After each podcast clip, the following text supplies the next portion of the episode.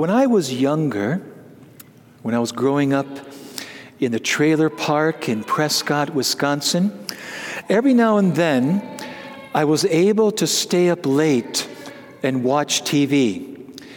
And a couple times I came across this TV evangelist that would come on really late at night.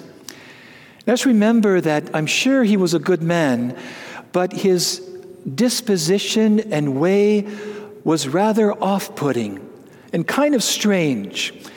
And I never forgot that. And then, of course, we've all had a few experiences in our life, and they always happen in the most unexpected moments. Let's say you're in the store, the peanut butter aisle, trying to figure out extra chunky or super creamy, you're not sure, and someone comes up to you and says, Have you given your life to Jesus Christ? Do you know him as your personal Lord and Savior? And it's like, whoa, whoa, what just happened here? Uh, sir, I'm still trying to figure out this peanut butter dilemma. Can you just give me a couple seconds to figure out if it's chunky or creamy? You know? And then I'll get back to you, right? So when I grew up with these few experiences, I then developed concepts about evangelization. Whenever I would hear the word, I'd always go back and think that that's what evangelization is. And of course, if that's what it is, I want nothing to do with it. And maybe you've had similar experiences. Well, the gospel wants to assure us that evangelization is really so much more than that. Now, because of those experiences, the mistake I would make is you just ignore evangelization altogether. And you, we can't do that. We can't throw the baby out with the bathwater. The church exists to evangelize. And every one of us here tonight should be deeply grateful for how the faith was passed on, starting with 12 disciples, growing to 70 and all that, and how the faith was passed on from there through all these generations. You and I are Christian today because that faith kept being shared, passed on the church exists to evangelize. But we have to understand what does that mean? Are the concepts that I have in my head and in my experience are they correct? So what do we see happening in the four gospels and especially in our reading this evening? Notice where Jesus does most of his teaching. It says he would go from village to village and preach in the synagogues. Well, these are places that teaching is already happening, it's expected. Of course, Jesus now brings a new teaching, and some people will have difficulty with it. But then he also preaches in homes. He has supper with Peter and the, the disciples, and then other people find out, the neighbors, relatives, and then they join in. Jesus had dinner at Matthew's house, and who shows up? But all of Matthew's friends. How does the news about Jesus spread? This is why I love this gospel. So the two disciples of John the Baptist follow Jesus. And it says that they spend a good part of the day with him. What an amazing moment that was for them. And we're given to know that this profoundly impacted them. When a person opens themselves to Jesus, their life will never be the same as it was for them. What does Andrew? He was one of them. Andrew has a brother, Peter. What does Andrew do? He grabs a Bible and he gets on a street corner and he starts screaming at people. No. He goes and finds his brother. And he says, Peter, I got to tell you what just happened. I met someone.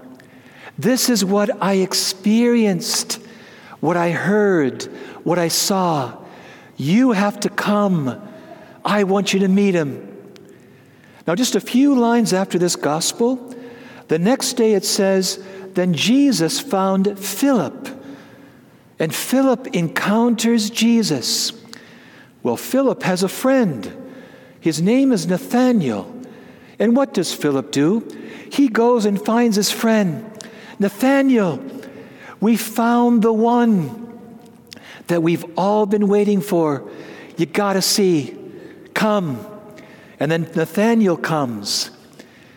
Do you see how evangelization is as normal and ordinary as putting butter on a piece of bread? And if you're from Wisconsin, a lot of butter on a piece of bread. Evangelization is sharing our experience of Jesus in the normal, ordinary relationships that we already have relatives, family, neighbors, co workers this is how the news gets spread. And sometimes it's better to live it first so that when there's moments we speak, people will pay attention. This is why we have to always lead with love. It's better to witness gospel love first than to just start talking about it. Those times come, but it's better to witness love first. So, how can you and I continue to be part of this call upon every baptized Christian to evangelize? I'm going to give us just a few little things to do, which our Archbishop is actually inviting all of us to do. First, be aware in your life of anyone in your sphere of relationships that you have a sense is far from the Lord or very weak in their faith. Just notice them. Who are they? And the first thing to start doing is to pray for them. Every day when we pray, to remember these few people that God has brought into our life. And we might be the only one that is praying for them. We start there. Then, secondly, we look for ways to serve them. Here's the love part. Okay, here's the love part. We look for ways just to be kind, to be generous, to live the gospel by our charity. Maybe help them shovel their driveway, maybe buy them a cup of coffee, whatever those gestures would be. And then, this is the hardest one maybe for some. Pray to the Lord to open a window or a door.